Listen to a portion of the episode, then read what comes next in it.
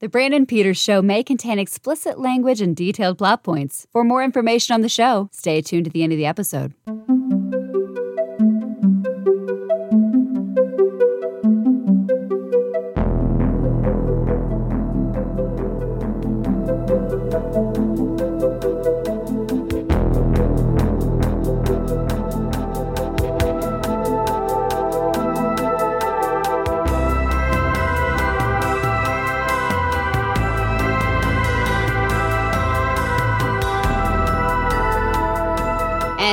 Here's Brandon.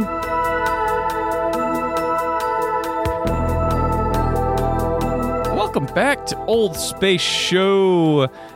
I'm Brandon, and this is my companion. We are we are Brandon's two, uh, Steven. Hi there. Or it could be Stevens too. It doesn't matter. Uh, the series of Old Space Show follows the intergalactic swashbuckling escape antics of Roj Blake and his ruffian crew in the first season of Blake's Seven. Today we are discussing the eighth episode, Duel.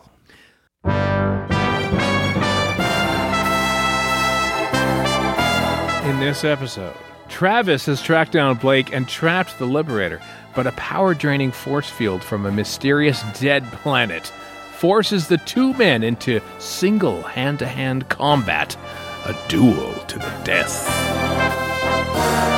All right, this one is directed by Douglas Camfield. I'm you gonna betcha. pause it, Steven. Let everyone know about the great Douglas Camfield. Douglas Camfield uh, might be the greatest director of Doctor Who in the original series. I mean, I, I love Graeme Harper. He only does two stories. Uh, by the sheer uh, amount of work that is done, um, uh, Douglas Camfield is just superb, superb. He, he in fact directed the uh, a fight scene in the very first story uh, back in 1963 of Doctor Who in, in the Cave uh, People um, episode. Uh, but he has directed many a Doctor Who story. Uh, he was done directing Doctor Who by this point, though. He had finished with The Seeds of Doom in 1976, and so I'm trying to remember if he had directed more uh, after this uh, for Blake Seven, or if this This was, is it. this is it. This is our one, and shot at him. Yeah. One and only, which uh, which means that uh, I mean he has many hallmarks as Douglas Camfield. One of those hallmarks is never using Dudley Simpson for music. So this is a very rare Blake Seven episode that does not have any music by Dudley Simpson at all. I think it's entirely provided by the uh, the Radiophonic Workshop, and uh, it's a different soundscape obviously without that that tr- traditional music going on um, but it, it's it sets the stage for a much more interesting episode i think Yeah. I, I will note that um, sometimes, depending on my day of week, Seeds of Doom might be my favorite classic Who serial. So, yes, right there. And Inferno's up there with me, too. So, Yeah, both of them. Um, yeah, uh, yeah. I mean, yeah, he's great. Um, and immediately you can tell a difference here that he is got talent. Um, with this episode, just when you're watching it. Um, but before before we go gloat about his um wonderful work here, uh, of course, Terry Nation. He the credits have him as the writer. Uh, it stars Gareth Thomas, Sally Knyvette, Paul Darrow, Jan Chappell, Michael Keating, David Jackson, Peter Tuddenham, Stephen Greif, Isla Blair, Patsy Smart, and Carol Royle. That's right. Uh, Isla, Isla Blair and Patsy Smart had been in Doctor Who. Uh, Isla Blair would be in Doctor Who, actually. She was in uh, The King's Demons, once again, off the top of my head. Also, the wife of uh, wife of Julian Glover, uh, still to this day. Um, And, she appeared uh, in um, Indiana Jones too. Right? Is she- right. yep. yeah. She uh, In- last, asked his wife. as his wife, exactly. Last Uh, Crusade, yeah. Uh, Patsy Smart, I didn't actually realize this is Patsy Smart until I saw the credit. Patsy Smart is legendary for her very small performance in episode one of The Talons of Weng-Chiang, playing the old crone uh, who spotted the guy in the river. Oh, make it oh sick, that one. I've never seen anything like it. And oh, my puff. That is Patsy Smart, and she's in Blake 7. All right. Yep. I love it. I love it. Um, I I dug this episode too. Um, it it's got this like right from the start. Um, something just feels great about it. It's got this like little prologue, um, with these women that are god witch like beings on this, and Uh-huh. it's got a cool set. It's got uh, nice lighting, uh, the makeup and stuff. It's it's a great hook. um, and and it's it's cool. These two have these conversations. It's like, ooh, what? A, this is intriguing. And then we cut to cheap models in space. Well, I mean, it's true. I mean, there is some there's some ropey, uh, uh, ropey, some trippy uh, blue screen work going on as well Right. in this in this episode too. But yeah, you're right. Cheap models in space. It, it was It's like, oh, this is a. It's like big thunderstorm, like this cool space background. The set's lit well, all this, and then just like, look at him hanging on strings. yeah. Yeah, I, I was. It, it cracked me up. I was like, oh wow.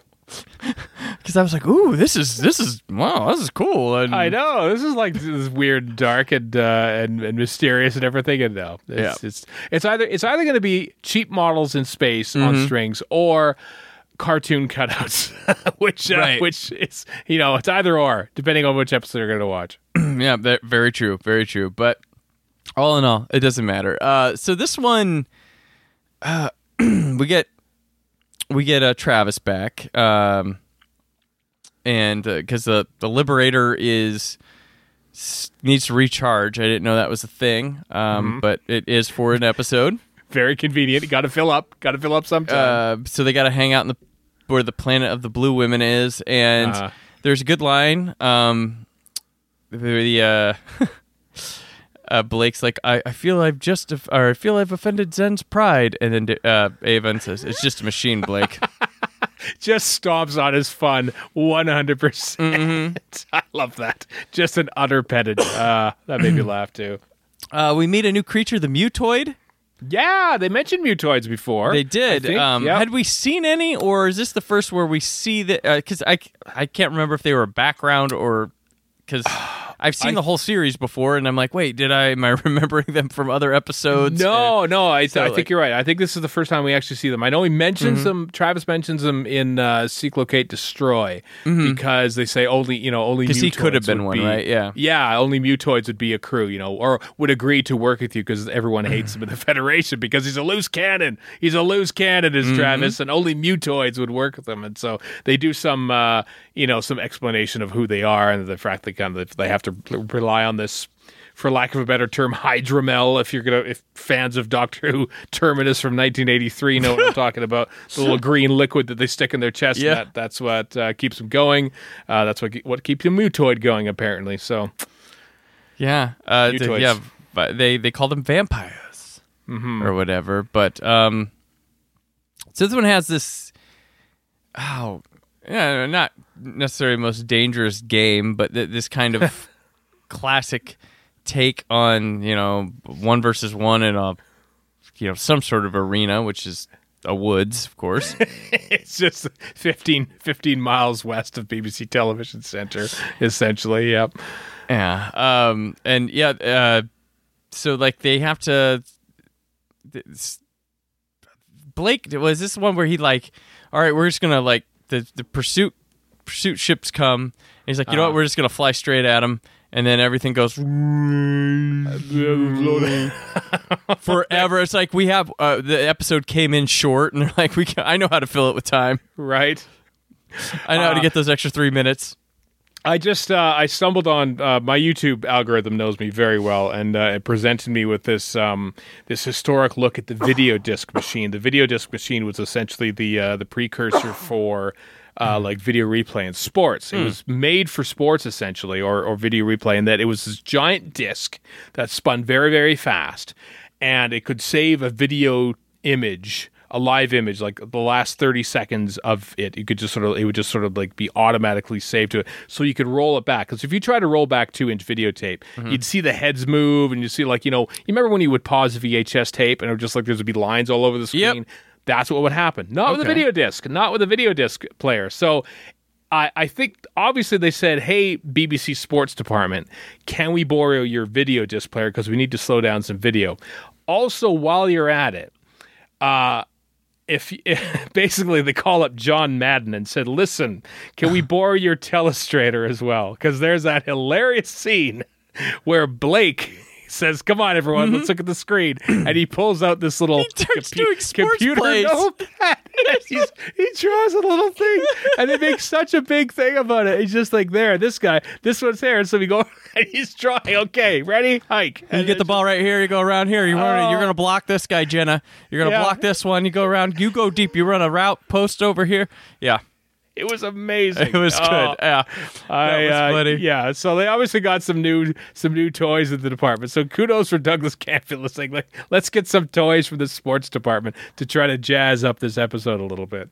Yes. Uh, so yeah, we have um around time. So we have this quick moment of uh beaming down. We, we like kind of. It's kind of like to like make Gan feel like he did something in this episode. so Blake, Blake, Jen, and Gan go down, and, and, like he says something about uh making sure Vila like, yo, make sure you get us back here. He's like, how can you doubt me? He's like, it isn't easy, but somehow I manage it. um, but they go down just to kind of look at the planet, and Gan sees like a woman, and then one of the women she disappears, and then they're like, "Oh, this is like a memorial to the dead," and um, says Logic says we're dead, and so Logic doesn't know what dead means. Um, but then they go back, um, and that's when I think the pursuit thing happens, uh, the slow motion. But then, um, and when we get Travis and and Blake down to the to the planet, and it's like, hey, uh, they get this whole explanation about this background of like we killed each other, and so we make people kill each other. Like, Yeah. that's what we do. Like, Okay, it's just it's just how we do this, and it's just like one versus one until one of you dies, and then that's how we. but we bring another survive. person, so it's two on two, but one versus one. Because So you have so you have someone else to talk to essentially, and that's pretty much what it is. Otherwise, it would be you know it would basically be the Deadly Assassin Part Three, where it would be Travis and Blake wandering because Blake is many things, but he's not one to talk to himself in a scene. no, no. Uh, so uh, I Travis right. could. Travis Yeah. could. I'm gonna get you, Blake. I'm gonna go around. That's and Blake sharpening Yeah. My stick, sharpening my stick, sharpening my. Because they don't want to have to cut to Gan saying something on the ship every once in a while. They need somebody to talk to. Yeah. So, um, yeah, these gods are the the younger one's Sinofar and the other one's Giroc, um, spelled with a G. Yeah. Um, but so they yeah it's it's so they they're like hey Blake and Travis we're gonna throw you somewhere. Winner is the guy that kills the other, um, but we also um, need to put someone you care about there, and like they're supposed to die, and then I I didn't Yeah. understand that. That was some gobbledygook. They they me. they do a lot of legwork to try and justify a the fight, uh, b um, some jeopardy to the fight outside of Blake has to kill Travis or vice versa, and c basically setting up that you know tr- Blake obviously Travis can't win because he'll kill Blake. Uh, Blake can't win because he won't kill Travis. So they basically had to set it up. It's a it's a it's a very elaborate and mildly entertaining setup, Right. Uh, to, to to have this duel, which they know that really can't you know result in in anything actually concrete happening to, the, to the whole show. and it's funny they they'd be like yeah someone you care about so they bring the mutoid down for Travis. Because there's no one else. There's no Like- one. Literally, literally, the only other speaking character on his ship is Right. so I will bring you, I guess. I mean, you seem to know her, I guess. Mm-hmm. So come on down. Yep, she's she's there. Um, and then like right when it starts, like Blake has this like headache thing, and then Travis is like about to kill him, and they're like, "Oh, well, restart, false start." Yeah. Um, and yeah, so yeah, we have uh, Jenna who she, she finally meets up with Blake. She's like, "Seems your weird ladies picked me to be your death of a friend." the the show really i mean especially at the end we might get to it uh is really sort of trying to steer everyone into thinking that blake and jenna are, are going to become a thing. Um, yeah, and it's not there. no i feel like the only the the mo- the main two people who aren't on board with this idea are blake and jenna i Yep. just don't think either of them are interested in this whatsoever either the actors or the characters. Yet they keep being put into situations that are supposed to be like that. And at the very end of the episode fine i'll mention it it's like oh what was what was your woman like? Oh she's very beautiful i guess. And then you know as if to try to make jenna jealous in the background they mm-hmm. go oh maybe something. De- no, nothing's developing. Nothing. Spoilers. Nothing will develop between Blake and Jenna. Despite this, might be the closest I think they might get. Right. Uh, in, in an episode of Blake Seven, I think this this might be the such as it is the the the climax to the Blake and Jenna shipping um, uh, storyline. Yeah, yeah. Because I, yeah, I don't think it's the only time she transports with somebody, it's Blake, or else, or else she's left on the ship. That's it. Mm-hmm. She, she's there. Uh, yeah, they, um, yeah, they, they have these, you know, just prep. It's a lot of preparation. There's not like a bunch of interactions and uh, No. confront mini confrontations or close calls or spying. It is well when I'm gonna when I'm gonna do this, like Travis is like setting a trap, and then I, I think Blake just ends up getting bored and be like, "Well, let's go find him." Yeah, yeah. There isn't a lot of cat and mouse, is there? Mm-mm. There's No, not like uh, you know one upmanship here, or like you know s- uh, avoiding one trap and then uh, getting into another or anything like that. It is kind of like well, there's the there's the trap, there's this the big grate that sort of falls down on Jenna, Mm-hmm. um, uh, and that's it, I guess. But then so you know we have a girl fight, yay, girl fights because it's the 70s um, with Jenna and the Mm-hmm. Girl Mutoid. fights girl, boy fights boy. That's how it works. If you're writing a TV show in the Mm-hmm. 1970s and 80s and 90s and 2000s, that's how it works. Um, thankfully, we've more or less, hopefully, moved moved past that sort of thing. But this is 1979, and this is what they did. Um, yeah, I, I I do. I mean, it was. It wasn't much of a duel. Let's face it. There wasn't as much No. of a battle between between the two, uh, or a cat and mouse. Uh, they were just sort of stuck on that planet. Um, probably in January or something. It looked kind of cold uh, as they're starting to shoot this thing, these things now, and uh, it it didn't quite. Um, I don't know. I, I don't know. How'd you feel about this one? I mean, I really enjoyed uh, dis- discussing it. As pointed out a lot more um, than of silliness and stuff that just kind of like and then I was watching it. I was really enjoying it. I, I Yeah. liked the direction of it. I thought it was um, one of the more better produced episodes, and um, there there was some funny stuff like I. Everybody back on the ship is just watching it like it's a TV show. Um, That was hilarious. A sec- interesting. yeah, I know. They just like everyone just crowding around. I'm surprised Gan didn't bring the drinks then too. Thinking, you want some drinks here? We all right here? I'll wait for drinks. You want some popcorn? You want Billy? You want some popcorn? Okay, we'll get some popcorn going for you. Yeah, so I mean, there's that. Uh, um, I like the two uh, Giroc uh, and uh, Sinofar characters are interesting to me. Just to, we don't get a lot of well, we get like a lot, way too much about their people, but like about them, they're just kind of nice yin and yang to each other. Uh, there's some clever, like there's some good lines I like too. I was writing down lines of dialogue a bit more. Um, There's like the Jenna and um, Blake have a conversation where she says, "Do you believe what they told us about themselves?" And he goes, "That's that much power. Why bother to lie?" And she goes, "That's one way to become the hunted man. Trust the powerful." I like that. Um, and then there was one, oh, Travis, uh, the mutoid. She goes, "Do you do you believe that mutoids are vampires?" And he goes, "I believe you're useful." That's that's very Travis. That's Yeah. very Travis. Yeah. And they have the the weird thing. I mean, we I think this this episode's set to teach us about mutoids a bit too secretly because they're going to be used in other episodes. But um, she like doesn't get her blood, the green stuff, so she weakens and can't you know chop a rope.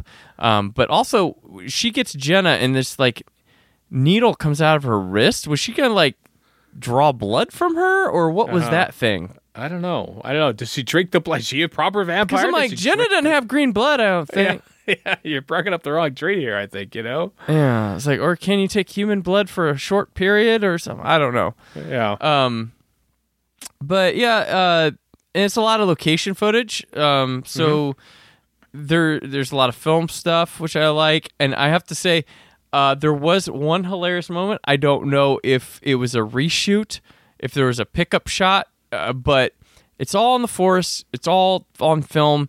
And then there's this one random shot of Travis and the Mutoid with this ultimate CSO background Right. on film.